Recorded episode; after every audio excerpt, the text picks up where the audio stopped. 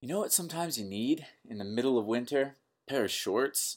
Sometimes you really need some t-shirts, maybe some a tank top. Yeah, I know winter's coming, so you guys probably need to stock up on your shorts, tanks, and your t-shirts. Um, so make sure you go to mermlife.com to get all those. The shorts are coming out real soon. Um, they are the sponsor of this podcast, Merm.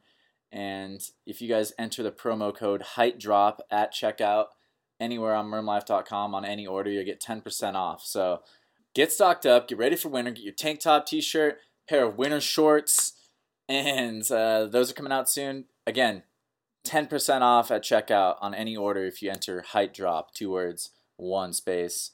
I think you got to capitalize both the H and the D.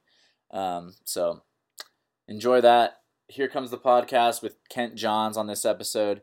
Um, we talk about some great stuff, but when we start the podcast, I just snuck in. I just pressed record. No one even really knew I was doing it, and they were in the middle of talking about, literally talking about wiping their ass. So it gets better from there, but um, it's a nice little sneak attack on this podcast. Enjoy. Okay, no, but it goes like this. You have like, so you have, like, three squares, right? Three squares. Fold in half. One, look.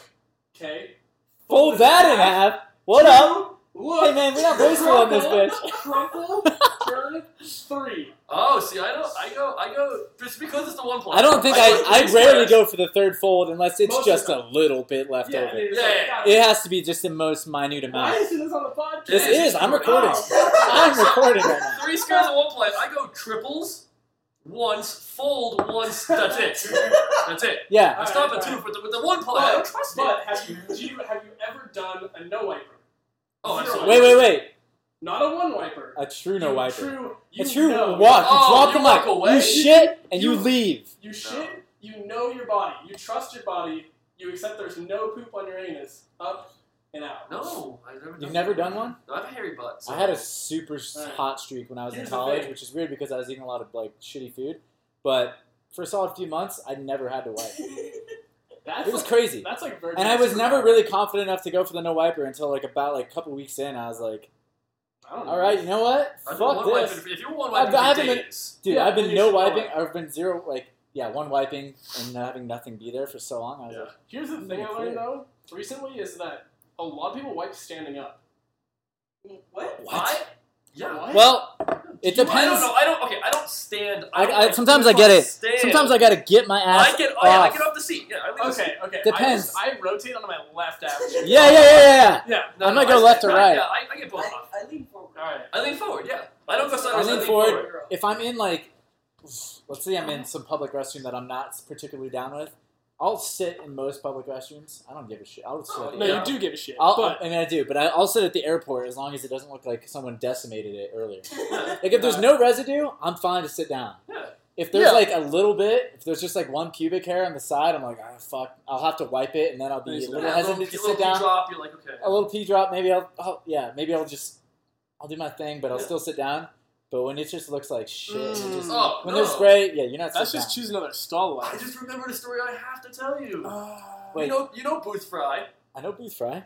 I ate windshield pizza the other Windshield day. Windshield pizza. I came out. Where I did you went- find that? On I his mean, windshield. On my windshield. Someone put pizza on my windshield, I guess, the night before, and I found it, it was like windshield pizza. And the sun had heated it up, The so sun it's still heated it. warm. Oh, warm, so I the ate cheese it. is all nice and tender. yeah, it was good to go. It's not even the leftovers crust at that point. yeah. But yeah, I ate windshield pizza. Welcome to Height. Drop.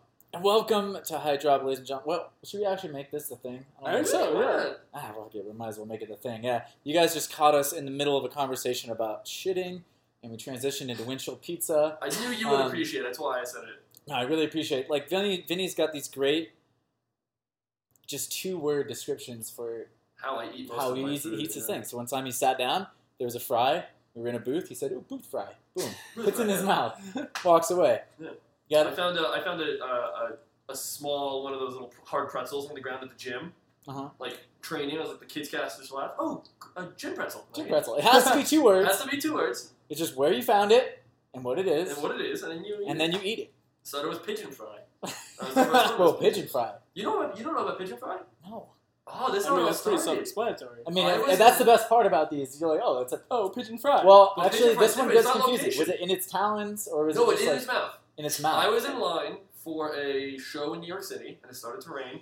So we like tried to like squeeze under this awning, and as we were doing that, someone knocked some fries out of my hand. And this pigeon, you know, pigeons in New York City don't give a fuck. They just were hanging around, came and grabbed one of my fries, and I was like, "That's my fry pigeon." And I chased the pigeon down the block because you know, I did that like I'm gonna fly away, but not really. I think I'm on the ground. Yeah, yeah, yeah. And then finally, like, go over the fry, and I picked up the fry and I ate the fry. To like, sh- and I shook my fist at the sky, like, show you pigeon. Fucking got him. And then everyone in line was like, "You're gonna die! You can't do that." No, but like, there's "No." there's an old George Carlin bit. It's like you gotta test your immune system. That's Yeah, you're You gotta put it to the test, man. That's Yeah. your that's That's the yeah. point. That's why I sit down at the airport bathroom. Immune strength. You gotta, you can't baby yourself, man. Yeah, you especially baby the yourself. airport. That's why man. you gotta That's know why. you really. That's an opportunity to get diseases from all over the world in And one win, spot. and And you better. gotta, you know, you put Yeah. yourself to the test. Via the thighs and buttocks. Like what? Yeah, what better exactly. format? No, it's a meaty part of your body. Yeah, yeah. It, it's it, strong. You have to work it's the- to get in it's there. like Helm's Deep of your body. It's where you retreat to. It is. It's the Gondor. yeah, exactly. Of your body. Yeah, it's one of the best spots. Um, uh, I agree. so if you guys didn't know, um, we got Kent Johns. It, it'll be in the title, so you'll know. But what up, fam? Kent Johns of legendary Missoula status and fame, and uh, and Vinny, obviously Vinny Fiacco, Hey. local Colorado parkour legend. Uh, I also Turned have- old. Oh, that's Scott. legend. Legend turned old man. yeah, well, yeah. That's what a legend is, Kent. All right. Vinny, it's Vinny is the the, oldest thing you the can most twelve-year-old looking thirty-year-old man you ever, you'd ever want to meet, which I can't talk because I look pretty young for myself. But you're also very young. Yeah. Yeah. Well, I'm not that young. I'm 26. I mean, You are getting up there, I'm man. getting up there. I'm gonna be 27 this year. you're throwing. That is how age works. Ooh, yeah. Damn, it's fucked up, dude. Well, no, because I could have been 26. Nope. I mean, I could have turned 26 26. like in May or Yeah, something. yeah, it wouldn't be till next year. Yeah, I got you. we good. We good. We good. We good. Um, let me open up this topic list just in case we forget what we're gonna do today or tonight. Um, we're coming at you from Christine's apartment in downtown Denver. How do you pronounce your last name? Dietrich? Dietrich? Fuck me. It's like not even. Ah, You know it's what? not like I don't even know you. I'm like a Start- piece of Start it over. Yeah, we got it. All right, scrap that. Um, yeah, I'm gonna edit that back in. I'm just edit in like a yee sound like over that. No one will know. I don't really know. can't deal that edit. I'll just edit in like a bee like buzzing in the. you, you flew by. Just Just a little like. It'll be good. I'll be like, oh shit, that was a big fly. And I'll Just say the word Dietrich over the first, like it's gonna be like, you were here, Christine. How do you say I did it. Dietrich. well, it starts out with D I E, so it looks like it's die. It's really. Maybe quite it's 'cause I have a funny, to be morbid, like- yeah. Sense of Well, even then it's D I E T, so it could be diet, and like it's. You know, I don't know, man. all over the yeah. Come on, give me a break. It's like. You're the one who spelled your name all shitty. The Smith of German names. You're- Hey, I'm not German. yeah, this is, this is America. I mean, Um, people get my name wrong, so it's like. no. Your name's They get the your name easiest. wrong? It's one. Yeah, okay. Kent. First of all, John. S. If you fuck up John, I mean John's obviously, but Yeah, like John- uh, John, it's John with an S on it. yeah, like multiple. How do you of fuck them, that The whole family It's of the Johns. Jones. It's John's. It's Jones. Who's wait? How did they fuck it up? All right, all right. So, some of my friends were walking around Tid Jam last year, and there was a little group of kids talking, and all they overheard was, "Is it is it Johns or is it Jones?" Like, I don't know. I really don't know. Jones. Like Crohn's disease. is Yeah, I that guess, way. dude. Ooh. But all those No dick, big deal. all No big, those- hey, little, little, little fun fact. all those freaking dickheads from Missoula just call me Kent Jones all the time because they think they're fucking funny. Shout out to you guys. And uh, so Try- people get, people get confused, and mm, yeah, Try being Brian Fajerdy. Ryan Fjord. Brian Fjord. Do you do you ever get your first name fucked with? No, I don't think anyone's fucking Hey, my first name. hey, Evan, would you please? God. I mean, Evan? do you have to? Egg nuts. I got it. Is it a We can- Pokemon can thing? hear It's a that Pokemon fine. I thing. got it. I got it. Um, we got a lot of people in this in this living room right The now, studio. so I hope that you guys can follow us. We're gonna try to keep it Minimal. as simple as we can, but yeah. Um, Michael Graff will be here soon. Yeah, Michael's in the bathroom. He's been in the bathroom this entire time. Oh, Plus yeah. about ten whole time. minutes. He, well before the start of this. Yeah, it's Taking a been. mad This shit. is we're coming up on ten minutes right now, so that's why. That's why we were talking about it initially, right? It's 'cause Alright, yeah, been because he a while. was Alright. Um, I'm one of the speed shitters champions of the world. I don't know if you guys knew. I think Ken's I kind won of the same way. Yeah. Uh, I know a couple of my friends are. Vinny is actually the slowest one I've ever met in my life. Michael's worse. than Michael is He's actually worse worse than you. This no, is- he is legitimately worse than anyone. I know. Well, we'll see. If he comes out before 20, Nine- I don't believe it. Because nine I've, times? I've hit twenty. I've, Vinny will go in there. Dude, you hit 20 on the regular. I hit twenty. Vinny, I- I'm- when we used to I'm live between together, 15 when, and you, 20. when we used to live together, Yes. I was like, I would just go home. Go. I was like, oh, I'm not gonna take a shower. Like, my, my whole morning is ruined if you get in the bathroom before me. I'm just like, forget it. I'm just gonna go take a See shit. you Whatever. Like, tomorrow. next place that I go to. like nine times out of He ten, would if I'm at the disappear. I'd forget he was home, and then he'd come out.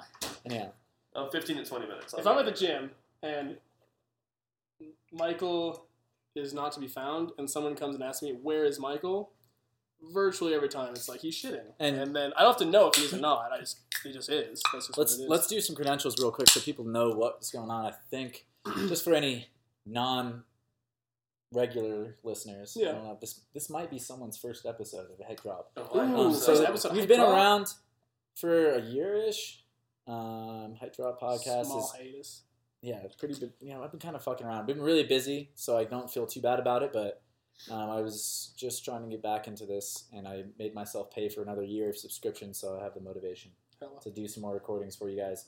And I really enjoy doing these. Um, Hype Drops, the podcast about nothing, and it has a lot of parkour people in it. So if you guys are tuning in for the first time, welcome. And uh, what else do I have to say about it? Oh, it's brought to you by Merm Clothing. Um, just Wait, because wait, I say jingle. so. Do a because I jingle. say so. Do a jingle. Oh, For why don't, what? Yeah, For why what? don't you have a jingle yet? Yeah, do a jingle. Okay, here we go. Sometimes you wanna wear some Merm clothes. I don't know that. Shit. That was that was. All right. It was. It was. It was. It- I, dude, I didn't know where I was going with it. yeah, it was beautiful. it was maybe not the catchiest. It's not No, it I'm was- not too. jingling? Nah, yeah. I think it needs more of a- it was beautiful. I think it needs like a warrior theme. Wear Merm, fucker.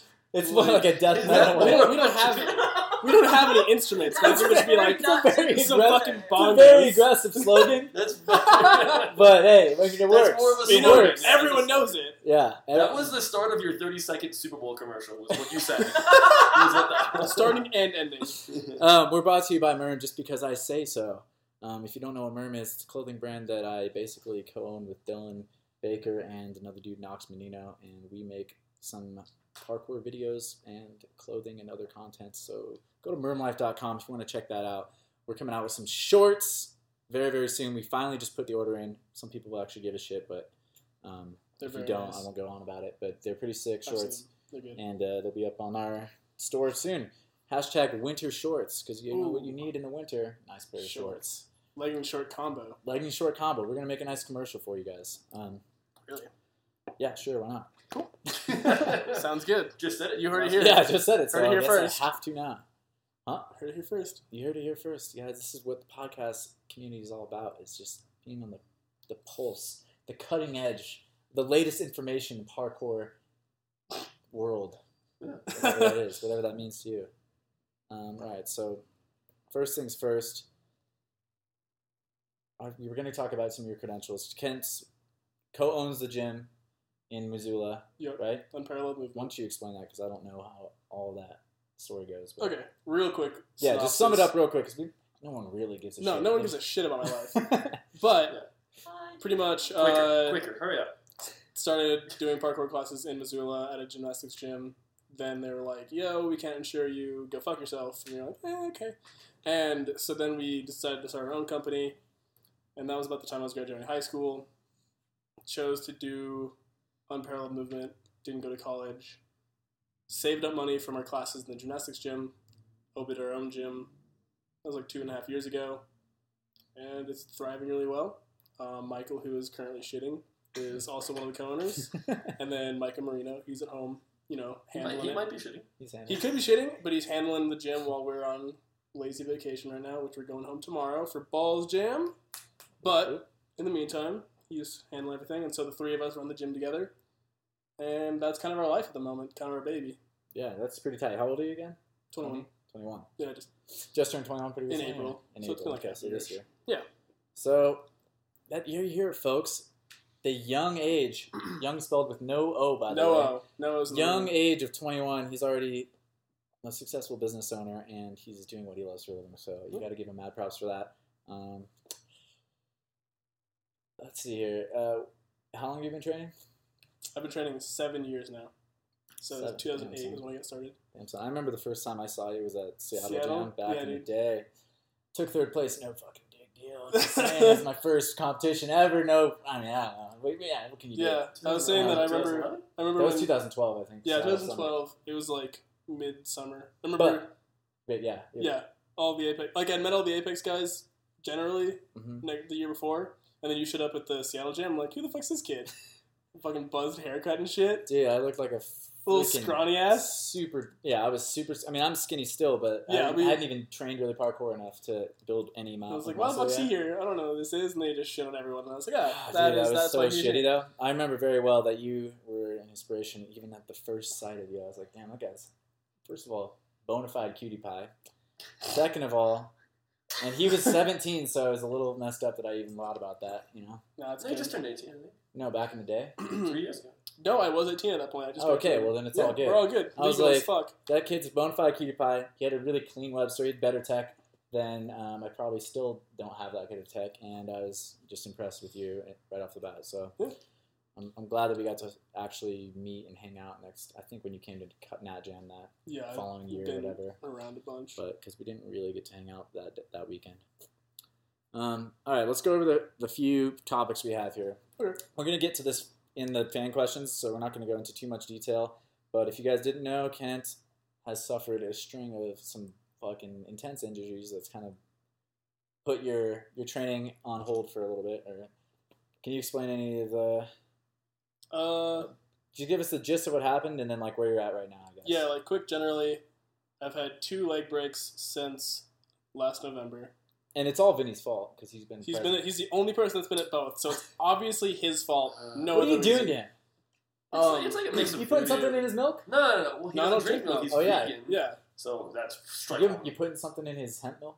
And this- His coconut milk? almond coconut. coconut. Is there you almond go. milk? Almond, almond coconut. Um, yeah, it was just kind of a freak thing. Like I was doing a really like tiny downstride on the first first break, and as I was taking off, it just kind of snapped under me, which I thought I broke something. I thought I broke like the platform I was on oh. somehow because that it sounded like wood snapping.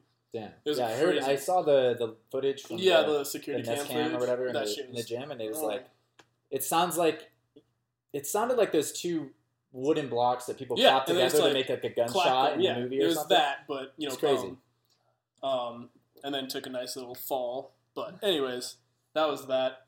And then I was out for like eight months. Like that was like an eight month healing period. I chose not to get surgery, just reset it and get put it in the cast because I didn't want a bunch of metal in me. Started training again. Was mostly doing bar work because I couldn't really jump yet. Like running and jumping wasn't really part of what I could do. And then I was just kind of training around with some guys and was doing like a standing Kong priest, like standing Kongs. Kind of grab the wall and just like Mhm. throw yourself over it. And it just didn't Kong hard enough. And went to bounce back off the rail. And one of my feet kind of like hit and slipped out over the top. And then the rail came and impacted like, directly on the break point Uh, from the first break yeah, yeah. and just re-snapped it. Um, that was about a month ago. That was like a week before NAPC, and that was crap. I remember like when I was healing from the first one, I was like, "What could be the worst thing that could happen to me?" And that would be re-breaking it. and then it happened, and I was like, "This shit's not even real." Like, I don't know.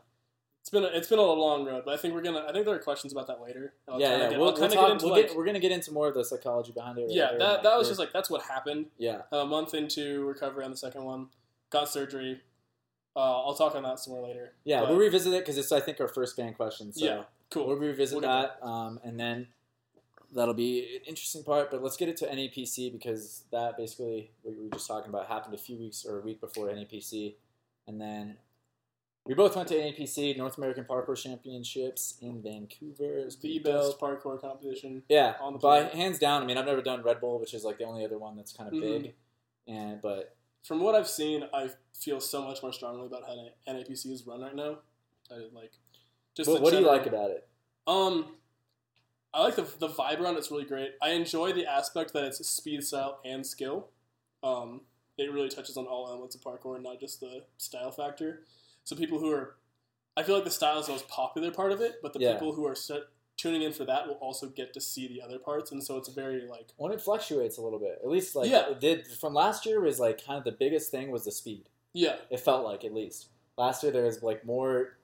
Kind of emphasis. There's a lot of like really gnarly athletes competing in speed, Yeah, and then this year was there was still gnarly athletes in speed, but there was like a greater concentration of talent in the. And you style. know, I think that happened because of the online qualifier. Because style was announced kind of before the other two, Yeah, yeah. and so people were like they knew about it, and so people were kind of going for that ahead of time. So we already had like a dozen athletes in the competition before we got the to Vancouver, whereas speed and skill still had to be qualified for. it. You had to like actually go to Vancouver and qualify. Which isn't a, it brings me to an interesting thing that I've been thinking about. What do you think about qualifying for style, speed, at, I for any competition? I almost feel like at that level it's mandatory. Um, I like the idea of having if you do a performance that's well the year before, you should qualify. Yeah. So like last year, you so yeah, they really get well. invites for a top. I mean, Top for three Red Bull, it's like whoever made the finals Yeah, so it's like top six and Red will make it. and then whereas- podium makes it back for NAPC. Yeah, exactly. So I thought that was really well done, but I do think it should be on a qualification basis. I would like to see in the future to where we have more of a um, like a whole like league around it. I've been really thinking about this concept, and I've talked to a few people yeah. I think want to it's start definitely working on this. But I would like to have qualifiers around the continent. So like maybe in Boulder, maybe like Missoula, Seattle, do different qualifiers, and people who get like the most points or like whoever qualifies in those places then has a spot in Vancouver. yeah, yeah, And also, you can go to Vancouver and try to qualify just as yeah, well. yeah, so, like, right. there are multiple ways to get into the competition, so people aren't really at a disadvantage for you know being poor or something. Yeah, yeah, one hundred percent. I think that's that's that's my only qualms with it is qualifying the same weekend or sometimes the same day as Yeah. the competition. Maybe it's because I'm old as shit, but like it kind of tax it's taxing on your body Definitely, to base because in a lot of ways the competi- the qualifiers is just as important as the, the day of the competition. You have to go hard if you want to qualify. for sure. I mean, and the testament is anytime you hear about people not qualifying that you, you're surprised about it. Sometimes it's because they're they're like, oh, I kind of held back because I want to save myself for the next day, and Yeah. then they don't even end up in the competition. it's rough. And it's just like you can't really do it. You have to go balls deep when you do the qualifier, and then you have to go again. So I mean, I like the way NAPC was run. We still had a day off in between to like sell your shit or whatever. yeah, that's great. They do a really good job. Um, They really promote the I, well. I didn't have to qualify for That's for done. speed because I Yeah. was in po- podium last year. But yeah, I don't know. Sometimes I like, I don't know. I'm up in the air. I'm still on the on the fence about it. I don't really like qualifying, But, but I know I why. kinda- yeah, you have to be there. You have to do it. But uh, maybe it's just because I'm a big baby. yeah, I mean, like fair playing field. Yeah, 100. percent And I think it'd be cool if we had leagues and people can pre-qualify. I'm really The only thing I didn't like about this year, well, there's a couple things I didn't like. It's still by far and away the best competition I've ever been a part of, and they really upped their game on the live stream yeah, and a few I'm- other things. like I'm seriously impressed with how it's progressed each year. yeah, It's really gotten a lot better, and I enjoy that they're trying new things and trying to find styles of competition that work the best, so that we can you know kind of hone in on something after a while. Because competition parkour is so new still. Yeah. been going on like really for what like say like 2007 is probably yeah, and like not ones. even well organized really. Yeah, and so, like- the late 2010s, like Barclaycard. Early 2010s. Yeah, like Barclaycard was kind of like one of the first really big ones, big competitions. Um, Art Emotions got started in Vienna. I don't remember what year that was. Was that 2010? I Yeah. started doing parkour in 2010. So Anyways, I, I'm really shitty about my parkour history. it's 2015, and we haven't had that long to really delve into it. So I feel Art of Motion is stuck to the same format the whole time, and I don't think it's the best. I think there are better ways to do it. I definitely like what they did with touching t- like checkpoints within the style competition. I do too. I don't know how. Yeah, Yeah. I don't know how you feel I about it. but- liked. I really liked the very concise and small style competition, whereas it wasn't a giant course where you have just everything to be on. Yeah, Where it was like some pretty generic obstacles that people Yeah. could just. They had to get really creative to throw down on it well. yeah, exactly. That's one of the things I really liked about it. If you guys didn't watch NAPC, like you can, it's on YouTube. You like to, they, yeah. they uploaded their thing, and this is a, kind of a revolutionary like thing, I guess, in a way. Is they have check they had checkpoints for the, the free running competition, if you want to call it that, or the style is what they call it. So you don't just get to like create a run on the course, doing whatever the fuck you want. You have to hit these obstacles in this order. You don't have to do anything in particular on these obstacles, but Yeah, as long as it forces someone's hand. It shows if they're actually adaptable, if they're actually have like a wide variety of tricks, and then if they're, you know, if and it cuts a lot of the just tumbling passes and cartfuls and like other shit out of the, you know, not not to knock on those or anything. No. but like, it just makes it so that you have to do it if you're gonna do it, not just anywhere, or you have to link it Yeah. out of doing something else, and it'll show people like that don't have the creativity. Like I think that's the biggest thing is like, yeah, you can still do a cart full, but if you just like dart, you know, I don't know why I'm picking on cart fulls, but like, um, It's too easy. it's just the, it's the easiest one. But like, and I fucking suck at free running, so I should no one should listen to me anyhow. But anyhow, if you're like splitting them up, the first two vault boxes, it's like some people did some really cool things over those two, and some people just kind of like speed Yeah, or like Yeah, or you know, like like, monkey plant dive Kong, and it was just kind of like evident that oh okay well you don't really have a trick base when it comes to like a little vault box like that. So it's not just another. It makes it easier for Yeah. the judges, makes it easier for the viewer to kind of like oh, oh that was way cooler or that was. Yeah. It makes it easier to kind of compare runs, and it makes it you know just more fun I think for the athletes even, and they can learn more about themselves. Yeah. because they're going to find out like shit. When it comes to this and this. this this obstacle like I don't know if I have dick when it comes to that. Like I Yeah. can't I could not do anything. I feel like I feel like it really made the margin between the athletes that could link hard tricks together well, away from the people who are just kind of average it. I feel like that margin is very defined when we had a small confined course. I like that a lot, yeah. It's like if you had a piano competition, there's one dude that learns like one really difficult song maybe, Yeah, but he can't play anything else. yeah, But he can still win that competition. But if you're like, all right, you have to play like these three genres of music, then like the the actually talented pianists can like come in and play like show off that they actually have a good skill set and not just like you know if it's if it's anything they want to do then it's it doesn't really show who's at the elite level. yeah. Some some Nate Weston. What's the timer at? We are at 26 minutes and 45 Ooh. seconds. And he just finished shitting. And even though he's just, he started before we even started this podcast, right? Sorry, we've been. and showering. And, oh! It throws oh, Okay. everything. you know? Well, there goes that that. throws all Well, the statistics out. Anyways, Yeah, no, th- there's a shower involved. I just want to. Did you shit that badly? Fuck! I have to shower. I'll be so embarrassed. Sometimes you need that. You just, Uh, yeah, you I- when just I- wipe and we you went wipe. on tour. This is kind of a fucked up story, but I Okay. told you boys Yeah, and girl uh, and world. and world. Um, we when we were when me and the, the boys went on the Helms Deeper tour, we were at the very famous Kai Willis's house, and he had no toilet paper, and so me and Oh. Dante both had to take ply. dumps, and there was no toilet paper, so we both had to just take a dump and then shower because it's the only way out at that point. yeah. And luckily, Kai has a nice shower head that's removable. It's got like the cord. So give yourself a nice little bidet you, treatment. You bidet it, yeah. Yeah. No big deal. No, that's not even gross. It's just smart. No, that's just what you got to do. Yeah. But uh, That's almost better. It's almost preferred. ah, I feel way cleaner. Yeah. But it was oh, this was the thing. He used all the hot water. He only gets one hot water like every hour, like every, sh- and he already took the shower before we put, took our shits, All right. and so it was, it was a beast. It was a It's mediocre. nice day. and cold. What does he live in Tunisia? I mean, I'm I'm just paraphrasing, but yeah, he doesn't have a lot of hot water. Jeez. I don't know if Alright, it was alright. Anyhow, Cold bidet. But coming back to where were we? Where were we? at? We're talking Alright, about competitions. We're talking a little bit about. I just uh, want to f- just say that NAPC was probably had two of the most like touching. God, this sounds so dumb, but like touching, like almost emotional moments I've had in parkour ever. And Please explain. I would love to explain. All right, so I was a I was a judge for NAPC this year. So I judged the skill competition, judged the style competition, and so we got a real good front row seat. And if you didn't watch the NAPC stream, you need to go and do yourself a favor. If you don't watch, if you don't watch all of it, that's fine. Watch the style comp. Please, for the love of everything that is good in parkour, watch Nathan Weston's second run. Dude, that Oh, shit was because holy ridiculous. shit. That was some of the best parkour I've ever seen in my life in a competitive setting. Yeah, that And kid is on fire. yeah, he just like ah, his skills are so good, and he knows how to throw down trick after trick and combo them, and he has a very good confidence in his- in his abilities. Um, like when I get to train with him or when I get to be around him, Mhm. a lot of times I'll just kind of joke around and be like, "Hey Nathan, you should do this," and he's like, "Huh, um, cool, yeah, sounds good," and then just shits it out. I'm like, "Okay, that was a joke, but you know, you do you, man."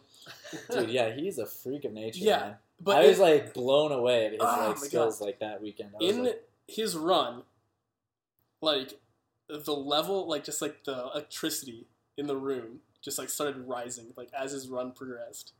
Do you remember all the things he did? I, I, mean, I remember like the no. flip free and like the remember- flip pre was the biggest one. Yeah, Yeah. but it was like rising and he was like comboing so well and then he got on top of the like slanted brick wall like that main platform and i feel like at the same time everyone kind of realized like he is going to do the flip pre to the box because he like kind of stopped he only like i ah, out of three steps he just like dude, went for it he easted it out. i don't think anyone was like i was pretty un like i was kind of He like treed the shit out of it. By the way, he like actually he was like edge. his heels were off the edge, his toes were Yeah, on the edge. It was nuts. like Like off- that could have been a rail as far as I was like concerned. that run was off the edge Dude, it was so Jesse and sick. Corey joke insert here. Hashtag Over- No, no, Oh. you're, it's crazy you bring it up because it actually reminds me.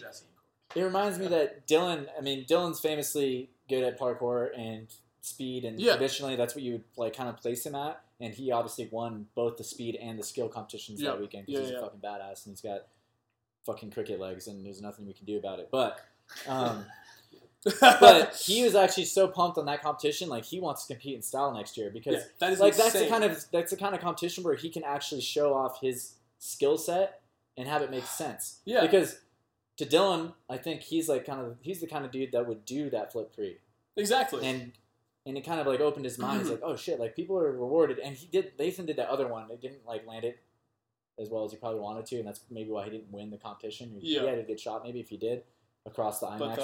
IMAX side pre, yeah, yeah, that was, that was ridiculous as well.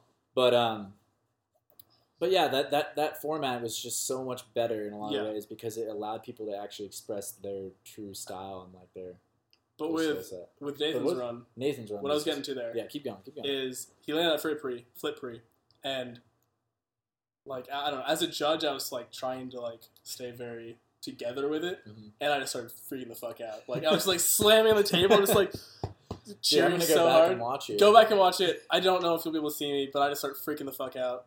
And then he finishes run, and I like took a moment to like look around the room, and like every single person, I don't care if they were like some Asian mom that doesn't know what parkour is, or like the judges table, Asian, bro? or because there's Vancouver's Vancouver, yeah. Vancouver's very Asian. Yeah, yeah, that's 100 percent true. Um, or the judges or the other competitors were just freaking out, and I don't know what it was, but that just like hit me all at once. I just started crying at the judges table. dude, yeah, it everyone was- was, losing. Oh my god, it was probably the most powerful moment I've ever experienced in parkour. It was just so special for me just to see everyone come together over one person's movement.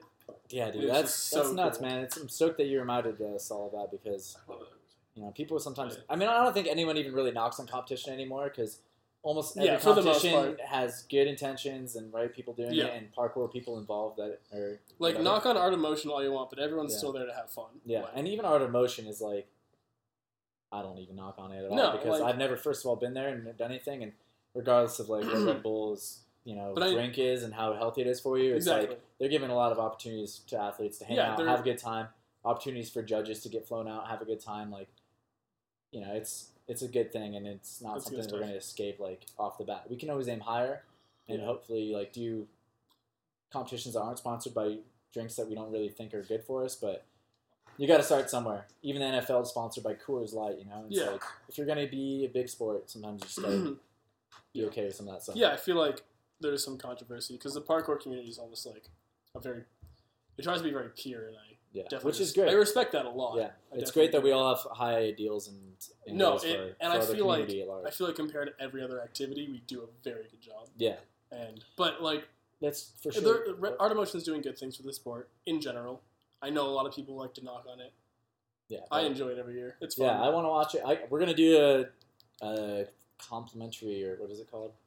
Just like a companion yeah. pie, pie drop podcast to go alongside it. So if you don't want to listen to whoever's going to be doing the commentary, Andy Bell, bro. Andy is it Andy Bell again? I no, I really. Oh my it God. has been Andy Bell forever. Has it been right? Andy Bell? Pretty much every year. Dude, it's ridiculous. He I'm does gonna put my name in that one year. wanna, I Put your wanna- name in the hat, yeah, man. Uh, but yeah, I'm gonna do some commentary with uh, whoever is gonna be willing to do it with me. Probably That sounds like a Dylan, but we'll see how it goes. Um, Oh. All right, next next moment from NAPC. Okay, obviously the other moment is the one everyone like saw and talked about. Yeah. Was Zen's fucking triple cork, dude. and I mean, and the other four And- triple yeah, corks exactly. that went down. there were oh my I mean, god, three triple corks that went yeah, down. Dante did three triple corks, which I cannot take away from that in any way. Those each three of those triple corks were very well executed, yeah, like safely. Like one of the times he actually like ran into the judges table, but Yeah. it was just close. He didn't hurt himself. yeah. No, he's safe. he's fine. Well, but I think he bruised his foot a little bit by the third one. Um, just like he told me like But, later. yeah, I mean, but that's just that's not from like ah. technique. That's just from like he. If you haven't heard him talk about it already, has been saying like he wish it wasn't so high. yeah, Like he doesn't need that much height to do a triple cork, and so he was like trying to to take his height down. He said on every attempt, and he was just like fuck. Yeah, Every every time he came down, he just felt like he was too high off the ground. yeah, and so it's just like What can you do when you're just I saw a lot on Facebook. Multiple people said this on Facebook, but it was like this year's style comp was decided by one triple cork being landed better than another, tri- another Yeah. triple cork, which is crazy. which is nuts. like that's not being done anywhere else at all. That's so cool, and it's so cool that we got to be there and experience it. And just that moment of when Zen hit that triple cork and just stomped it, and he turned around and he almost had this like He It was, was- even a little surprised. yeah, it was almost like because he landed it like probably better than he even anticipated. exactly. Because they were throwing him down in practice, and like they were there. They, they, were kinda all there, but they didn't all look. Like, I he think he gave it. He gave it a little extra on that one. Yeah, I think, yeah. and he kind of turned around and was just like, "What's up?" Kind of like like swag out. But then, as soon as he realized what actually happened, Yeah. he just like he broke it down, dude. Yeah. He was just like so happy, and everyone's just so excited about that moment. And Super nice really guy. I didn't really get to hang out with him and talk to him too much. He's just a genuine person, he's man. just like couldn't be like the ni- nicer guy. Yeah. that's typical of parkour dudes. That's what I love good. about parkour. Um, yeah, dude, that, that that big, what's it called? Just what they call it, the big big trick event. Yeah, it was like a big trick. I mean, the, everyone's runs were sick in the beginning as well, but the big trick thing, it was I crazy. don't know that there was a crazy energy in the air, and every time people landed, I mean, can't believe how many triple corks landed. It's ridiculous. It's crazy. Dante's thrown down. it's just so funny. Oh my god, Dante cracks me up because he's like got a great attitude about competition where he doesn't really give too much of a shit, but he also doesn't not like throw down. You know, he, he's he's yeah, there he's to throw do down. He's not gonna like he's not just gonna like be a bitch about like and like just be like oh I'm not even gonna try. Like that's not his attitude. It's just like he knows it doesn't matter what happens. Yeah. He's just like, but he's there to just show people what he can do, which is sick. Yeah. Um. All right, so let's stop sucking NAPC's dick a little bit. Um, Thanks, Tom Rez. Tom Thanks, Rez, yeah, boys. thanks for putting it on. I will talk about two things that I had qualms with. Again, I, I can jerk off NAPC for a long time and talk about how it's still like the best, my favorite competition, and you know, there's no other thing that like no one's really doing it on that level right now, and and it's not easy for them to blaze that trail. So these are just insightful, hopefully, uh, Yeah. critiques or s- suggestive, constructive, constructive criticism. Fuck me. Um, this is the one thing that I didn't like is that they had lasers last year and they didn't have lasers this year for timing, which bums me out because it is coming down to a few hundredths of a second sometimes, Yeah. or I a mean, a few tenths and, of a second. You're on Dylan's run where There was .02 timed, hundredths or it was 0.2 point something like that. four, I think it was. Oh, yeah, it was something really small, and the bottom line is it's it is coming down to timer error, like human error at Yeah. that point, and they're averaging out times and stuff. But the Which- less human input you can have, the more comfortable. It's not that we like there's like foul play or there's, it's not that you know anyone really cares. It's part of the game, and no one really wants to bitch about it in the end because it was always a good time, and that's not really the point. Yeah, But it does make it a better time when there there's no yeah, ifs about it. There's no like exactly. questions about it. It's like it's more definitive when it's just a laser. You know it's not going to malfunction, or or if it did, then they rerun or something. But um, I just I would definitely hope to see the them go back to lasers next year because it's also an easier start for us. Mhm. You don't have to have like Max Henry even confessed to me he was one of the start like judges Yep. to make sure people weren't false starting, and he's like, uh. I mean, Max is like the nicest guy ever, so he's like, sometimes I just I said something, but it didn't look like they were doing anything, so it's like, but I let, let them go or something, or he Yeah. didn't blow his whistle loud enough for them to hear, or you know, it's just I got nothing against anyone, but I would definitely like to see less people involved in like the starting and stuff. Yeah, Just definitely. because, and it's easier on the athletes. Like I was saying, it's easier to start. If you're getting counted down, it was like ready, go. They had like the whatever it's called. Yeah. What is that from? Street Fighter. Some video game, anyhow. Yeah, They had like some voiceover, so you could kind of get It's used to the weird. timing as the event went on. But it was kind of weird, like, and it's a lot better when you just when you cross a laser Yeah, beam. That's it's a- it it's a go. It's unnatural in parkour to like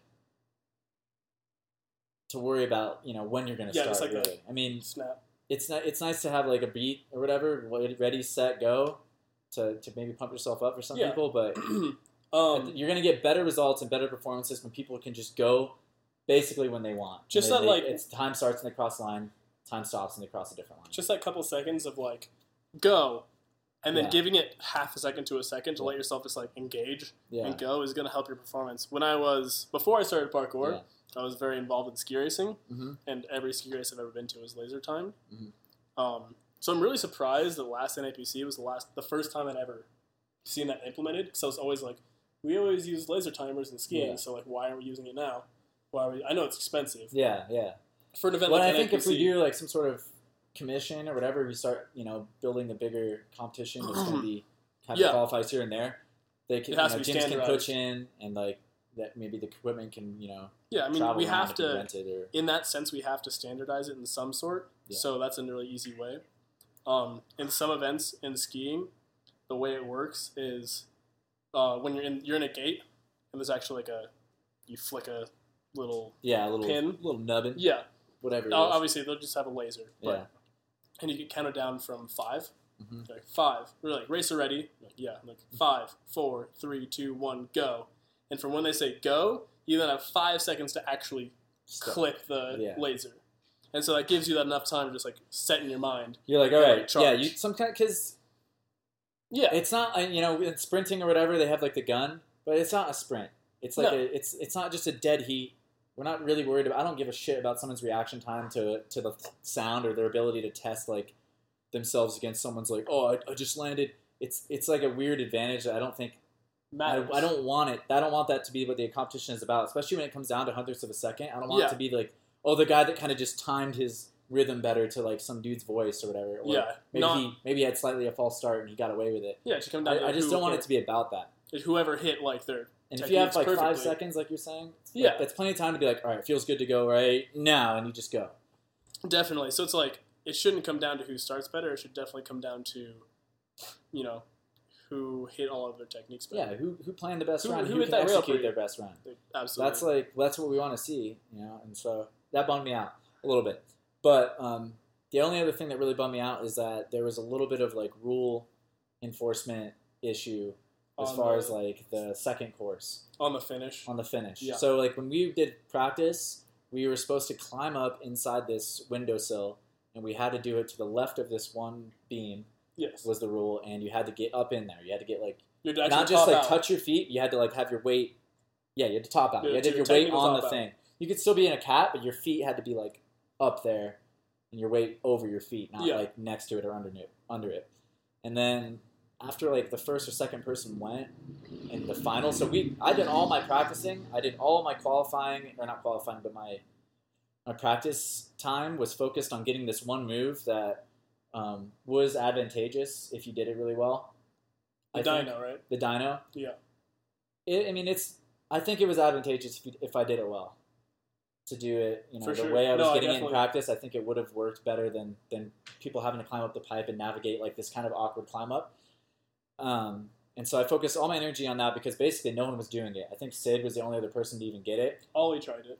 and Ollie, yeah, or yeah, Ollie actually was the person, only other person to get it. I think, um, you know, most people kind of looked at it, tried it a few times, or gave up on it, and I was the only one I think that was getting it sort of consistently. Yeah, And then when the finals came around, the second or third person that went, they just like kind of stuck their heels up there and they're like hanging from the beam. And they just kind of like flip their feet up. It's kind of hard to describe, but basically they're in like a sloth. it was kind of like a kind of like a heel hook. And Yeah, they're like in a yeah. They're they've got their heel hooks in. They're just like hanging like a sloth at the finish instead of actually having their weight over their feet.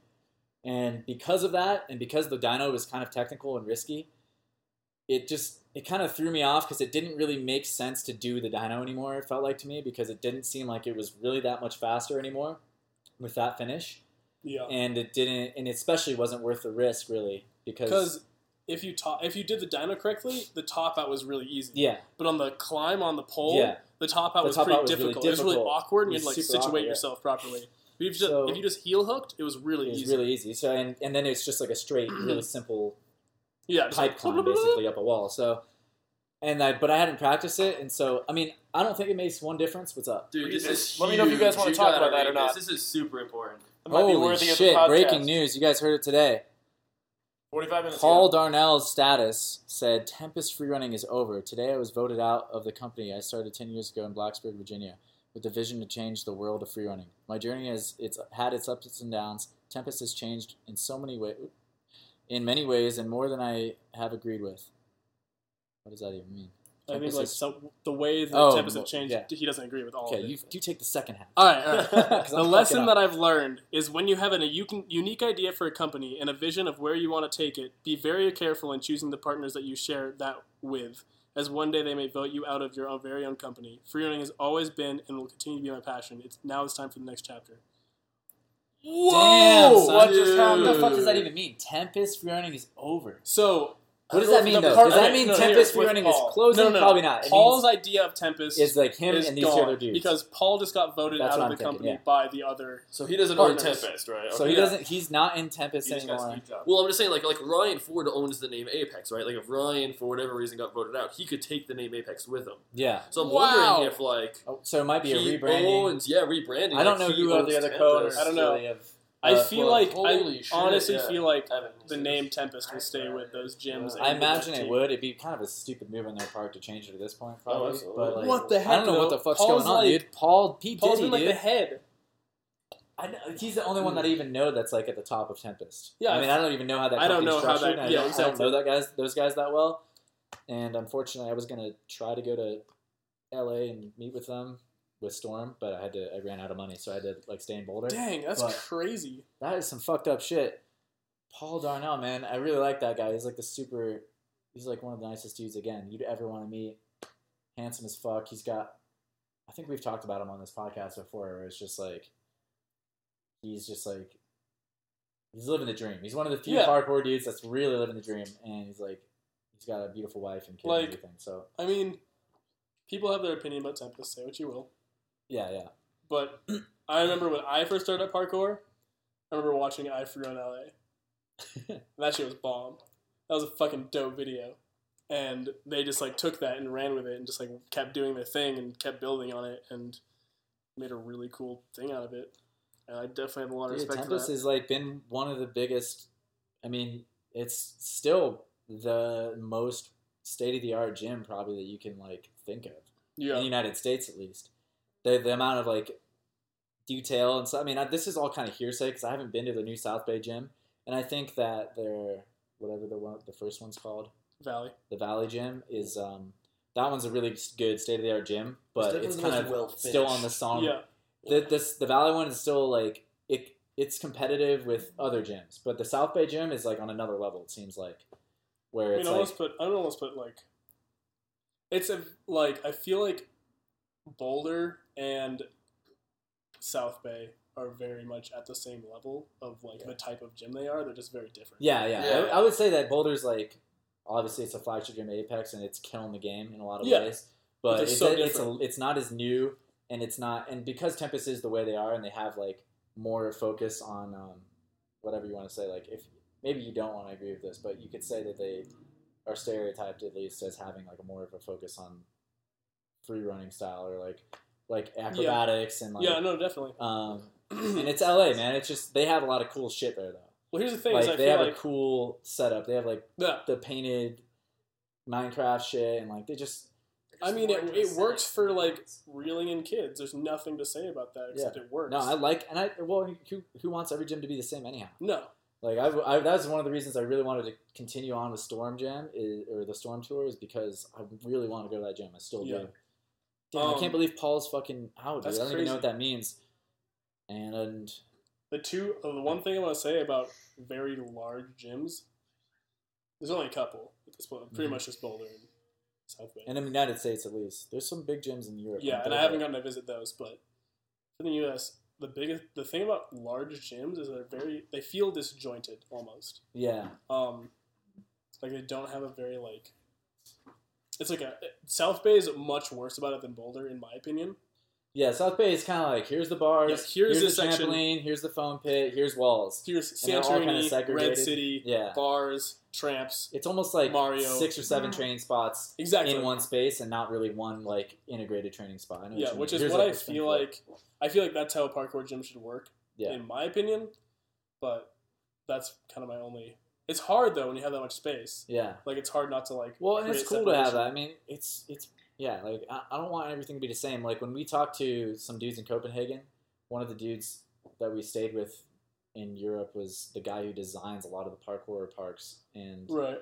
um, they work with one of the things that they really want to mandate is that every gym or every excuse me every outdoor park is unique in its own way. Like you shouldn't be able to get the same shit at every park because that doesn't really encourage anyone to travel and visit these new other parks and Yeah. you want the training to be kind of specified because that's what makes it special and unique. It's like when you play tennis on clay versus American court versus grass or whatever, you know, it's like it changes things a little bit, but that's what's cool about it. Yeah.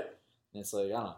There's not really a whole point to make them all the same. Like yeah. you're gonna lose a lot. And if you think there's one type of gym, then you're just, you need to just go die somewhere. But for sure make your It's pretty But, intense. yeah, yeah. What? Yeah. It's intense. But damn, dude, my heart goes out to Paul Darnell. I mean, I don't know what happened. I don't know what I don't, happens, like- and I'm not like I hope homies with him everything's really, good. but You he does you like a lot of my photos on Instagram, so I feel like he's like one of my friends. every every opening I a hope- What? yeah, They're- they're they're opening opening uh. San Diego. Oh yeah, San that's Diego, true. North of San Diego. Everything I've all my interactions with Paul have been very positive. and Yeah, so, I couldn't. I have. I could not think of a bad thing to say about him. He's an awesome dude, and I hope the best for him. Yeah. I don't like his height. I still hope that we can. You don't like? Yeah, he's so tall. He's, he's He's, kind of so tall and handsome. He's definitely He's- handsome. He's too handsome. He's, He's playing. way too He's handsome. playing the whole like handsome dad really well. Handsome Oh, dad. yeah. He's got. He's got Superman so- money. Oh. He was Yeah, Superman. no, he's a real dad bod. Oh. Like dad bod shouldn't describe it because he's got like father bod. I That don't know. sounds worse. Father I don't know. it sounds worse. It is better because you described it as Paul, but it Yeah, sounds I know it sounds weird, but like there needs to be a term for that because he doesn't have a dad bod. Oh. He's so much better than that. Anyways, love you, Paul. Anyways, love you, Paul. I'm gonna wrap this thing up right before we got into that breaking news. Thanks for the breaking news. Um, you guys heard it first on Facebook to the rescue. Facebook. Um, that'll probably develop and unfold over the next Way more hours. before this comes out. Yeah, uh, but I'll try to get this out tomorrow. But I was just kind of bitching about NAPC a little bit, and I want to wrap that up because I don't want to sound too whiny. But basically, my mind, this is just an insight for you guys. If anyone gives a shit about where my head was at when I took that second course, is I hadn't practiced that run, but I decided it was the better option. And that's neither here nor there because I ate shit in the middle of the run, so I never would have done well anyways.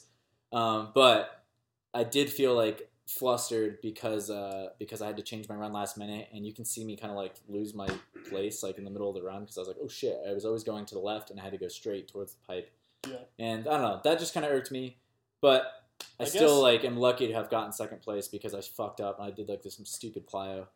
Um, No, your first run was really good though. my first one was really good, but I did kind of like upset my knee Yeah. because I just like landed a little weird on the first run, just hucking my body around and not being as controlled and I guess I I guess having lasers would have solved both of those problems. yeah. Of not having lasers and having That's the thing. That's why like that's why my, my push for lasers because the finish is the start and finish never gets weird if you have lasers. What are you shaking for that? They just wouldn't have fixed that. You could have still thrown your feet over it. No, but here No, but if like if lasers, were the thing, then we would have known what the finish was, and it wouldn't have changed. it wouldn't have been about topping out or not topping out. Basically- It's just crossing the line. Okay. Yeah, well, well because they told us like a description. They, they gave us a description of what we had to do to finish, and then when someone just put their heels, they didn't say anything. They're like, "I guess that counts." Like they could have, they could have just been like, "That didn't count. That guy's disqualified. Sorry." That's like the position that they probably, you know, in my opinion, should have taken. Even though it's tough to do, we're all friends in the parkour community. It's hard to like to make that move, but um, and I don't fault them for it or anything. I don't care, but that's probably what they should have done. Has been like, this is the one we practice. This is the one we have to stick with. Sorry guys, I'm sorry you hit like you fucked your run. And I But they basically because they let him slide, then everyone started doing it, and that just became a thing. I feel like if we had lasers, it would have been a less like controversial finish point. Yeah. We would have for like if there's lasers, you would be forced to like move through. Yeah, you've just put the laser up high, and then you don't just get to hook your heels. You have to get up and touch it or whatever Yeah. it is. That's right. But um, but all right, that's neither here nor there. Let's move along. Um, briefly, actually, let's just get into fan questions because I had Storm Tour listed on here as like a, a topic, but we're already at fifty-five minutes almost. So won't maybe save that for the next podcast that I do, unless you have anything you want to ask me or talk about right now. Um, let's just we'll get favorite moment from tour. Favorite moments uh, or moment from the tour. I lost odds to. If you guys don't know, we're gonna talk. Like Kai asked a question about it in the in the fan question section. Odds is a game that they told me I'd never. Have you never played odds? I'd never played odds. We played odds all the time. Dude, I didn't even know. I've never heard of this game. If you don't This know what it crazy. is, basically, I would say like, "Yo, Kent, what's the, what are the odds you let your bun down and lick your hair right now for a little bit?" And he'd say Oh, that's not too bad. So like one in five. one in five, right? So he gives me pretty low odds, and we count down three, two, one, Four. two. So we didn't say the same number, so nothing happens. But if we did say the same number, he has to do it, whatever it is. Or he could say matched odds, and then I don't have a bun, so it really doesn't make sense. But if Do we you both guys had buns, do they play the two rule? what is that? The two rule is okay. So anytime you like, what do the odds mean? I can choose two, so it's out of two. If you miss, or if you get it, I have to do it. If I if we miss, you have to do it. So it becomes a 50-50. No, they don't play it that way, but they do play matched odds. In which case, I don't know if you're familiar with that. Mhm. If I s- let's say I'm like, all right, what are the odds you suck your big toe for 30 seconds? Sick. But you could say matched odds, and then basically that means I get to make the odds, but we play for you and then for me. So, So, it's like like two rounds. we play two rounds. So I would say like, all right, one in 30 because I really don't want to suck my toe maybe or something like that. and then we play for you if we and then we play for me. So I might end up doing the thing that I suggested, and you wouldn't even have to do it some, in some cases. okay, that makes sense. But um, anyhow, I Both lost of odds. those both of those rules keep the like odds maker or like the Yeah, destiny In check. maker yeah. in check. Those are really bad examples, by the way. Like, Yeah, um, it's much they're, they're it's much, more fun. weirder things. But um, so I, I I lost a one in seventy five odds to do a wall flip off of Phil Doyle's hand, and if you guys don't know anything about me, I'm so bad when it comes to any like flipping shit, but especially wall tricks. Like I don't do wall tricks. I still don't know how to do a wall flip, and it's probably surprising to some of you guys because I'm you know accomplished in other areas. Maybe you could say. But I mean, it's not that I don't know how. I've done wall flips, but I basically have to relearn them every time I try them. It's like one of those tricks where I don't have it down at all, and I'm not comfortable with it. so I lost one in seventy-five, and I had to do a fucking wall flip off of his hand, and How'd it go? really shitty. No, it went Did fine. you land? I landed it. I didn't really do it off of his hand though. I basically just did like Like a swinging gainer, like a running gainer, and just like tapped his Tap. hands with my foot. Makes sense. But I had to like practice on like a tree. I had to have Max spot me like three times before I was even willing to go for it on my own. But I learned wall flip for like. Man, are we getting fanny now? All right, we're good. Let's let's get into those fan questions. But yeah, that was in Flint, Michigan. Flint was the coolest stop I think for the tour. A lot of crazy shit went down, and Dude. Flint is like a really crazy spot in the middle of like this shitty town in Michigan, and it was just a weird, wild setting to shoot some some epic parkour. Dylan did some shit that was insane. I mean, Phil jumped off of like a 15 foot wall for on by on purpose, just to like take the drop and I don't know. I just can't wait for that video to come out for some of that like B the bail footage and stuff even to come out. Like I bailed, Dylan bailed, like everyone took a bail in Flint. It was ridiculous. Except Alex Shower, who's like the golden child MVP. He can't He's Dude, he can he's do good no at wrong. everything. he can do no wrong, and he's only getting better, and it's ridiculous. And fuck him, So much even respect. though I love him. Yeah, Alex Shower. If you don't know who that is, Shout you're out fucking Alex up. Shower. You're fucking up if you don't follow him because he's insanely talented. All right, so let's go into our fan questions, and we'll try to rip through these, even though they always take very long. First one, Alan. I don't know how to say his last name. Alenko? Alenko. Alenko? Alenko. Anyone have input? That's Alenko? right. Nice, dude. Oh, dope. All right. Uh, he says, this is Kent, and this is what we're going to go over. We talked about earlier. What would you say to someone who is, like you, unable to train for a while due to injury or any other reason, how do you encourage them during their downtime? Um. all right. Well, And you can kind of like kind of answer it, but just answer it in your own way because yeah. you know what we're talking about. Um, I feel like this is something I've been doing very well with, at the same time struggling with internally. Um, find something that you enjoy doing that isn't parkour. Straight up. Like, if you think about parkour every day of your life, you're gonna go crazy. Whenever I'm like at a jam, when I was at Storm Jam, I was just sitting around and I just started making lines in my head that I want to come back and do. And it was just like so frustrating because there were things that I was close to doing or I could work on if I was well, and that's just annoying because I just I, I know I have that in me, but it's just not time yet. So find something that's not parkour. Personally, if you follow me on any sort of social media, it's very aware of you that I have been taking that up in photography. That's pretty much what I've been doing for the last year or so to try to calm my jumping nerves. and I've, I've, I've been into photography since before I got injured, but this is when I've really tried to work on it more because I'm kind of forced to. It gives me a good outlet to go explore. I live in Montana. There's so much cool shit everywhere. Just go out and find and you cool got your stuff. Indiana Jones hat now, so yeah, I got my Mhm. adventure hat. I got to make it useful. So, yeah, I've been doing a lot of photography stuff, and that's really fun. I've been enjoying it a lot. It's kind of like my second thing now, as opposed to parkour. Um, so like to stay sane, find something to do. What, what Also, s Yeah, like stay around the community, like and still go places and enjoy being around friends. Just because you can't train doesn't mean you shouldn't go travel. Like right after I broke my leg the first time, this was already all planned, but I went to Mexico like two weeks after I broke my leg.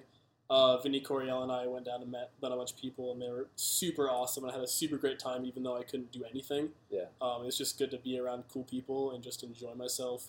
yeah, even though- forget that. I think Yeah, it's sometimes. like- why do we really love this community? It's not. It's the people, everyone man. does cool shit. It's Yeah. because we're good. Like we're, we have a lot in common. The parkour brings us all together, but it's the people that like keep us there. One hundred percent. So, Yeah, and I was so glad to see you at NAPC. I mean, I didn't really even think that you wouldn't show up because of the leg thing, unless you like just couldn't because of like yeah. cast. I was kind of scared of or, that. like yeah, whatever. But I was like, so glad that you showed up. And It was it was very healthy that I got to be there and be a part of it. how did your mindset change real quick? If you can go over like from when you broke it the first time, you learned probably some stuff. How did Yeah. that help you get through the second break? And like, did it change at all? Um, I Just feel like, like your attitude towards it. yeah, my attitude towards it. The first time, I felt like I had a lot more times where I felt down and was like dragging myself, in a sense, emotionally because I wanted to be back into parkour. Um, also, the first time took longer. I mean, I'm not done Mhm. with it yet, but so far my recovery's been incredibly quicker the second time, and I'll get into that in a sec. But, um, yeah, I felt like I, you know, obviously went through a lot of trial and error on how I needed to stay healthy the first time, and so this time I felt like I've been a lot stronger. I know I've done this already once, so even though it's a longer, like it, it's been a more extended break from parkour, I don't feel it's, it doesn't resonate that way with me this time. I feel like I'm gonna be back soon, Mhm. in a sense. I've done this all once, so like, what's the second time? Um, I feel like, as we touched on, my biggest fear as I was healing through the first time was to break it again, and then that happened, and really it hasn't been that bad. Um, the biggest difference in my recovery the first time and the second time is that the first time I chose not to do any sort of surgery.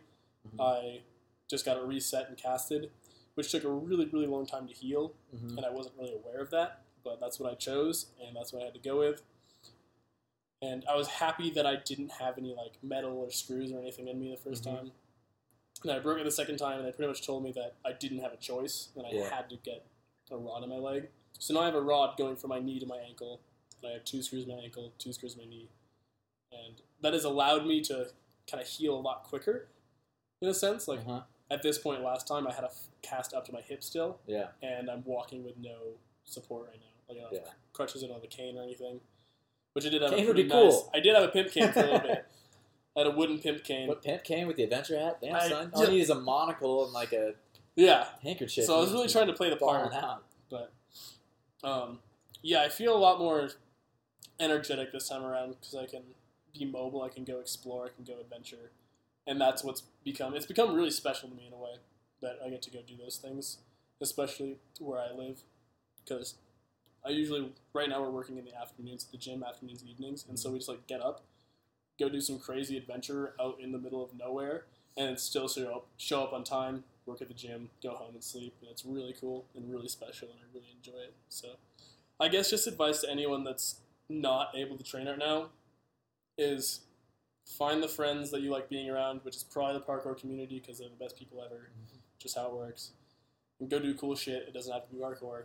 Just enjoy where you're at at the moment, and just the future will come. Keep trying to be strong and make it happen. Word. And that's just good advice for life. Yeah. Even yeah, parkour is its uh, its own little bubble. Really, in a lot of It ways. really like is. you were It's- saying, like It's a very special bubble. yeah, it's a special to bubble, but it's also just like you know the stuff that I remember from like the Storm tour and from the Helms Deeper is Often like nothing to do with parkour and a lot No. to do with just the relationships and like the times we had. But Parkour um, is just the reason that we're all together. yeah, exactly. It just brings together, and it gets exhausting if you're talking about it all the time, anyhow. So for sure, do something else in your life so that you have fun things to say, and you're not just talking about like, wouldn't it be sick if you did a backflip off of that? Because then people are gonna get sick of you. Yep. no offense to anyone Anyways. who's like that, but uh, Yeah. yeah, you can't be my friend. More I'm just questions. We kidding. got a Um, couple rapid fire from Rapid the fire. man himself, Kai McKeever. Kai McKeever, would you finger a wasp? Yes, What are the odds? one and two. Uh, I feel like fingering a wasp is just pushing a wasp until it squashes. No, it's And- like it's like you'll probably kill it, but it's gonna stab you. I guess so. It's kind of it's fingering you back almost in a way. Yeah, it's consensual, right? Yeah, whatever, right? All right, cool. I'm gonna go with uh, whatever one and two. Sure, I'll keep with that. Um, are you addicted to We're 2048? talking like the mobile game, right? 2048 mobile, mobile game. Yeah, this one might be more directed at me because we played it a lot during All the tour. There was there was two days of my life How'd you How'd you fare? poorly, Didn't like it. and now it's Gave over. up. Good Yeah. for you. You're a better That's man than I. is. I uh, I got addicted. I got to that 4,000 tile once, and then that was like a years ago. And then they started playing it again in the van while we were touring, and I got addicted again. and I haven't yet deleted it from my phone, although I've stopped playing it. But you know, suffice to say, I got the 4,000 tile again. Good. Was, I don't have. at least feel accomplished that I don't way. have any games on my phone at all. Good for you. You I, shouldn't. It's a waste of your time in a lot of ways. I've done my best to just I I'm addicted to my phone anyways. yeah, I'm on Instagram all the time and Reddit all the time and just all this crap. dude. And so it's just like games would just make it even worse. I only ever download games on like tour vacation like that. Yeah, 'Cause when you have like extra downtime you don't normally have, and like that's when you're like, No, oh shit. I understand that. It's bad. It's bad news. Give it to your games, folks. All right, next up, Vinny Squeegee Fiacco, who was on the podcast earlier. Where do you gotta go poop? How do you feel? Take a You probably go to poop. Poop How do you shower. feel about Shower the poop. finale of Avatar: The Last Airbender? You guys watch it tonight? Yeah, okay, well this isn't the first time I've seen it, Yeah, obviously. I've seen it a few times myself. it's so good. It's like so epic. We probably shouldn't talk about it too much in case someone hasn't seen yeah, it. I don't know. I fought back tears. But one of the reasons why it's so epic is because I mean, of the build-up. Yeah. I it's mean, like, it's a masterpiece in and of in and of itself. But definitely don't just go watch the finale. Watch the entire series because well, it's gonna be. it It's not it. culminates. If you don't watch the whole Yeah. thing, the finale's not worth it. Yeah, Yeah, well, you don't understand that. you don't understand what it is because and- it's all about the character development, and every character kind of reaches uh, like climax and peak in It's this singular incredible. episode. it's incredible. Like I don't think I've ever Mm. come across a finale that was so well done, I agree. It just and wra- it's such a well done series that it just it- oh, oh god, it's like a Ah! I can't even stop it. Ah! It's ridiculous. I just did a little little missimo. I don't even know what that would Every be. time I watch any sort of Avatar, I want to go disappear in the woods and just become the most Uncle Iroh character I've ever been. Dude, Uncle Iroh. Uh, someone should get a tattoo of Uncle Iroh. If I can what are the odds ever- get an Uncle Iroh tattoo? Benny? Uh, it's- it has to be his face. No, any any tattoo that people can be like Oh, Uncle Iroh. that you don't have to. You can explain in one sentence what it is, and it's One and three. All right, ready? Yeah. Three, two, one, two. Three. Damn it! Oh, so Yeah. I'm gonna get it anyway. You're gonna get it I was gonna say one and two and make you have to get it. Ooh. But I, I do want to get the so when he draws in the sand, the four nations, and Oh yeah. I want to get that. uh, That the shit's dope. All right, Vinny's getting an Iroh tattoo, and you guys should all watch that series. I'm gonna fire these rapid fire questions at you, Kent. Are you ready? These are from Chris for Twist for Hollingsworth. All right, Ready? ready. Vanilla or chocolate? Dark chocolate. Feiyue or good shoes? That's biased. That's a loaded question. That's a very loaded question. You say good shoes there. Yeah, Uh, cork or b-twist? cork. Red hummus, red pepper hummus, or black bean hummus? Red pepper. Are you aware that Kent face is a thing and No. that it's beautiful? I have no idea what that is. Oh, Chris, yeah. if we can talk about that, that'd be great. Yeah, I please like explain that Kent idea. face, but I kind of like it. It has a ring to it. Yeah. And Gotenka or Gotenks? Yes. Go Tanks. I don't even know what that means. Is that Dragon Ball Z or some shit? I don't know enough. Oh, bringing it back to our first question, by the way, Farang just published an article on their website covering kind of the same exact shit, what to do Yeah. when you're injured and downtime. So go check that out. It was good. I I, dropped it. it. I dropped that down there for you guys. All right, Dante coming in hot with the next questions. He's roll, he's rolling some deep questions. He's rolling deep. I don't know how deep we're gonna be able to get because we're already going over. What people slash projects do you feel push parkour as a whole in a good way and a bad way? Oh, that's really loaded too. It's huge. Um, man, that's a lot. I feel like it's hard to say anything definitively because I think it, it often has to do with the execution of Absolutely. said projects. Like, yeah, definitely. Some projects are in the same category or genre as others, but it's obvious that they have shitty intentions, or it's not shitty, but like, um, you know, maybe misguided a little bit. Um, Yeah. Or they, they, you know, maybe some people just they don't resonate because they don't feel genuine or honest. But other projects that are the exact same concept, really on paper, work really well just because of the people involved. So definitely. I don't know. I can't. That's that's like a podcast in itself, right there. Boom. Yeah, maybe we'll get into that later. Maybe I'll have Dante come on again because Dante's got uh, some shit to say. Maybe that's why I brought it up in the first place. But I. We touched on it earlier. I think competitions, for example, are in most video projects and most most of the things everyone's doing in parkour. Like the clothing brands, like the big video projects, like Justin's dropping a new video what tomorrow. So excited Yeah. for that crap. Um, like all the clothing brands, fucking Storror, Merm, Farang, like all of those guys are doing great things. They're supporting themselves. I really enjoy it. In general, pretty much everyone, the majority of the community. yeah, I think everyone's I'm doing a good job. Like everyone shits on Adam Dunlap for a reason, but he's just doing you know like a. I don't want to get started. I don't want to get started. I'm just saying like it's not that he's doing like a clothing brand and that's what's wrong. Like you couldn't say No, like that's not the problem. it's not the project. It's like, yeah, I, I feel like uh, it's it's just tough, man. What people I don't know. We'll get back to you, Dante. Fuck, why you, why you dropping bombs on us, man? The- it's the eleventh hour, man. We can't just. He knows we're gonna be late coming to these Dude, questions. he's such a beast when he says this stuff. Um, yeah, I don't know. We're gonna have to go into that in How often? podcast. How often do you think you should go out and train parkour if you want to progress to an elite level? Um, most days. Um, obviously, there was a point where I decided that I wanted to do that daily. That was yeah. You you did it. And that's another thing though. That kind of brings you back to the first question. It's like you did dailies in a way that was like really really good. It pushed you and parkour as a whole, to use Dante's words exactly, in a really good way. Some people use it as an excuse to basically film themselves doing yeah. like maybe Dinky stuff. nothing or not really pushing Yeah. themselves.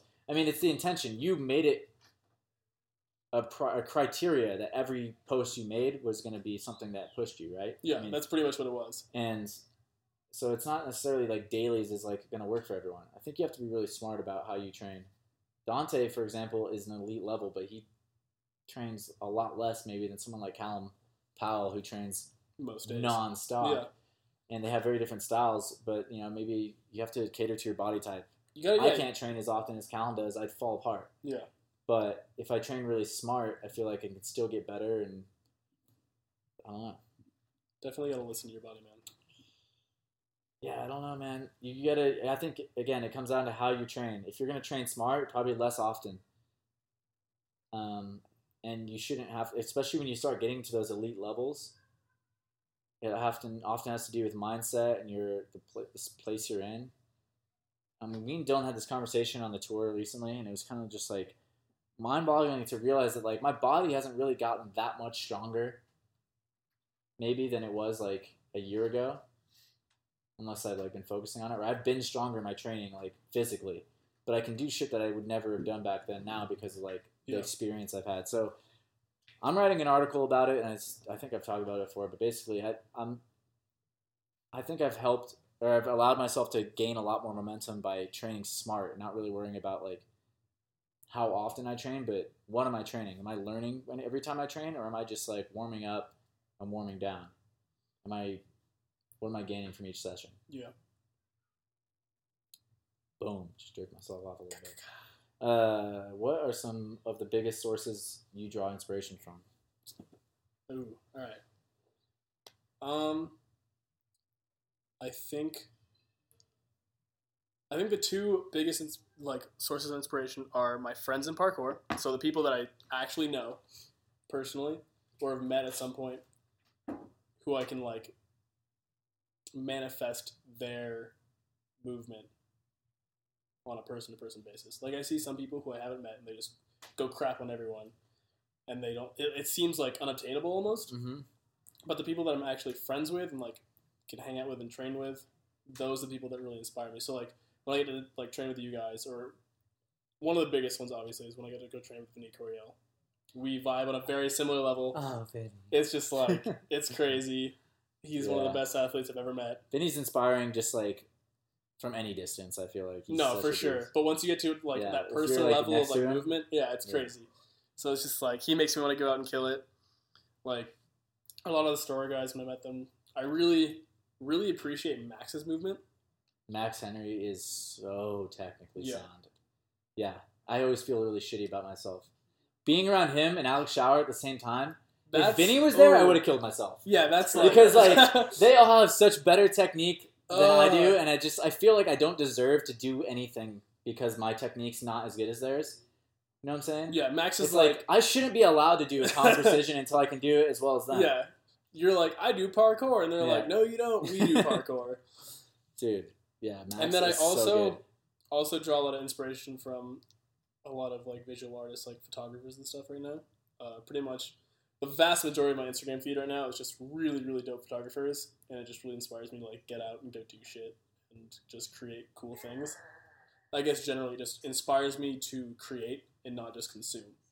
Is Yeah. the biggest thing. Yep, I'm 100% behind you and uh, all that. And uh, for me, I also watch a lot of UFC because I'm in love with UFC. Um, because those athletes, there's a lot of parallels I think that they face, like that we are facing.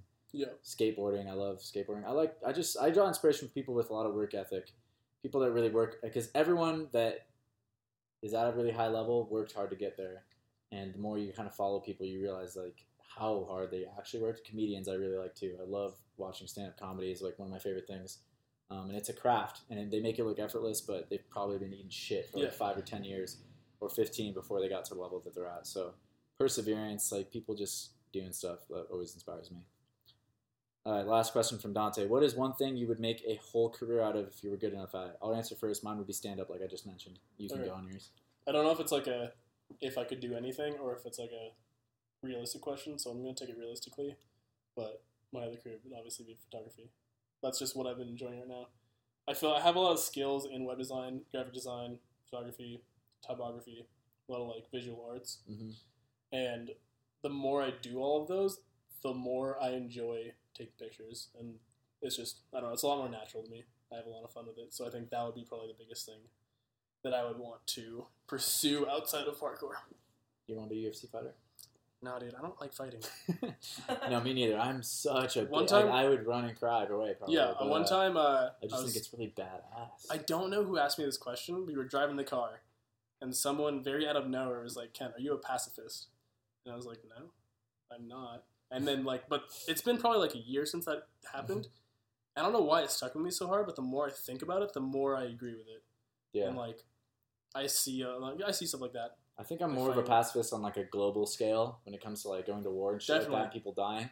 I can see that. For UFC and stuff, like it is pretty violent, and there's a lot of things that probably I don't allow myself to think about, so I don't have to be ashamed of watching Yeah. like people getting probably some Just severe brain trauma and uh, broken arms. But what I think I like about it is that they're uh, most of them are, uh, you know, do you, the MMA community at large, there might be a lot of shitheads in it, but the athletes that are at the top of their game, they got there again because of their hard work. Lot, most of them are very humble yeah, because they get the shit kicked out of them all the time in training. So you know, Definitely. most of them don't really actually think they're super badass. They're not actually prone to fight, but they're They're That's just they're literally and figuratively doing battle, and it's, it's really intense. Um, all right, let's move along. See if we can get through these pretty quick. Nick Brooks asking a question about man buns. Maybe we'll just gloss over that. Um, Yer, Yeron, Yaron, Yaren? Yaron, Yaren? Erkin? What made you want to start your own gym? I wanted to create a community in Missoula. The biggest thing is like Michael and I. I feel like struggled a lot in our first like first few years of parkour, and I didn't want other people to have to do that again.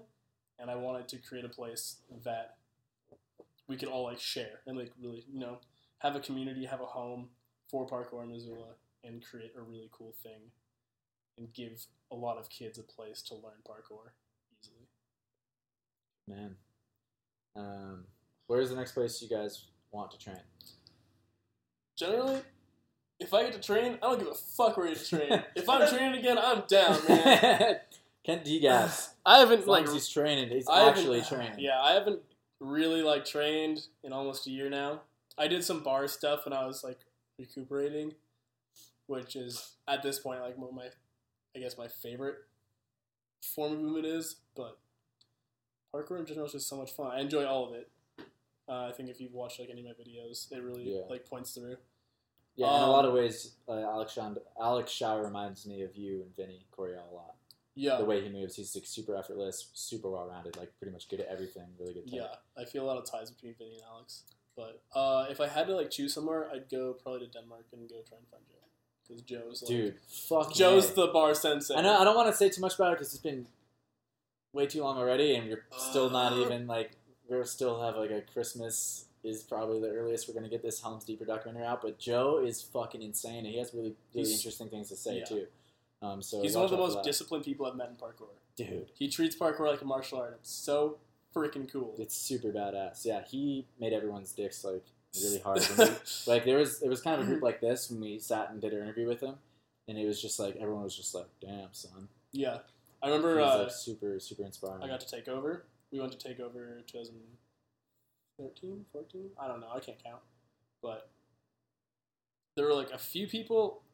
You know, you can meet everyone like, "Hey, what's up?" And like, Yeah. either like you kind of know them hmm or you like know who they are, and like a couple of people were like, "Oh yeah, like I know you, whatnot."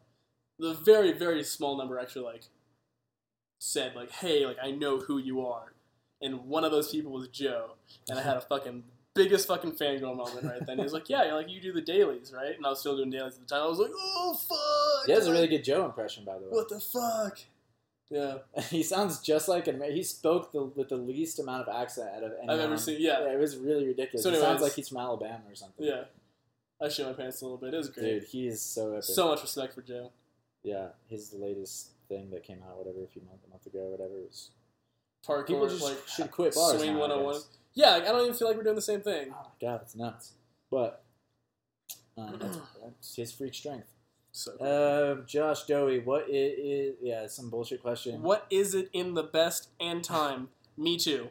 Yeah, and three. Um, Seth Young, you inspired me to do last year crease and run on rails. How would you build up so much mental confidence on and massive control on rails? Um, I feel like it pretty much comes down to any other skill in parkour. It's just practice small. Um, You do. you know, like get some like ground rails, and you know, get really yeah, it's all about that training smart again, like we were talking about. Yeah, I think if you're not doing it the way, and again, also with the Max Henry stuff we touched on, if you're not doing it the way that you want to do it when you're at height, at like on the ground or whatever, just keep doing it on the ground. Or like I, I'm embarrassed about how fast my progression is in quotes in the early years because I just have shit technique that I now have to have been going back to work on things and make things look cleaner. And but I wish I was more like Max Henry or more like Vinny Coriel that basically every time they do something they do it perfect and they're only really allowing themselves, I feel like, to do things that are well within their skill set. Um, so that's the best way. The slow progression feels slow, but then you get to Max Henry's level and you can do everything, yeah, you know, and he's going to do it right when he does it. yeah, Whereas, like, you know, if you take more of a style like mine, you might think you got to Max Henry's level fast, but guess what? You have shitty landings, or it's not going to look as good as you thought you did, or you're not going to be as safe doing it because your technique's a little off. Or If all of your basics are just like really spot on, you can do everything. yeah, That's exactly. just how it goes. If you break it down into the little blocks that it is, you realize that everything is just made up of like a landing and a jump. and Pretty much. yeah, The jump might be off your hands. jump might not be off your hands, or you know, it might be off one foot or two. Um, but if you don't know how to like do the basic stuff well, but yeah, just practice, whatever. All right, we're talking out- out of our assholes right now. Um, any last words, Vinny? Uh, s- s- salmon. Balls jam. Oh, Balls God, balls Jam. jam. Going to Balls Jam. Balls Head it home Jam. Balls Jam. If you guys haven't made it out to Missoula yet, just I know it's really out there, and we're the small corner of American Canada, but just do it. Okay, Brandon can't. Brandon, have you been there yet? I haven't even been there yet. so Okay, I'm you a piece. Ken can't say this, and Brandon hasn't been there. The Missoula Gym, Unparalleled Movement, is the best small gym in the country, hands down. It is- Agree. it is the best. It is so well spaced. It makes it makes me wish big gyms were small gyms sometimes. like there's lanes everywhere for you to walk. Yeah. There's lanes for you to run at everything, but you can always connect one obstacle to another obstacle in that entire gym. Um, They fucking like a boss. like fucking kill. No, and I could tell that even from the videos. I remember like pulling some of the design and enforcing um, when we were designing Apex Movement Boulder to adopt some of your guys' like like the corner, the, just that little structure where you had like the square basically with like rails Yeah. and then walls combined. I was like, that's what I'm fucking talking about, man. Like that was the most basic shit. But when you made that, that was like one of the actually the more innovative structures. It Thanks, accomplishes so much in such a little space, and it's just like that's the kind of shit that integration that I really enjoy in a parkour gym. So go visit Unparalleled Movement. Follow Kent Johns on Instagram at Kent underscore Johns. Kent underscore Johns and Nice. Twitter and Snapchat. Maybe I don't know. Do you have any other Yeah. things you want to promote? That's my that's my name. I think everywhere. All right, Kent underscore Johns. Phil Jones. Kent Jones. Um, thank you guys for listening to our Kurt newest and latest episode of High Drop. Thanks to Christine Dietrich for letting us use her apartment. And Thank you, Brandon Douglas, for having me. I've actually been wanting to do this for a long dude, time. Dude, me too, man. I'm so glad we're back in the studio. Um, and by studio, I mean a couple of couch cushions. Couch cushions like propped up to help dampen the sound. Maybe, probably not at all. Not even a little bit. And uh, It's brick walls. it's yeah. and Um, now we're gonna go to bed and get up at five and drive 14 hours home. oh boy. Oh boy! All right, you guys have been great. Thanks for listening, and we are out. Hey, drop. Drop. We're not.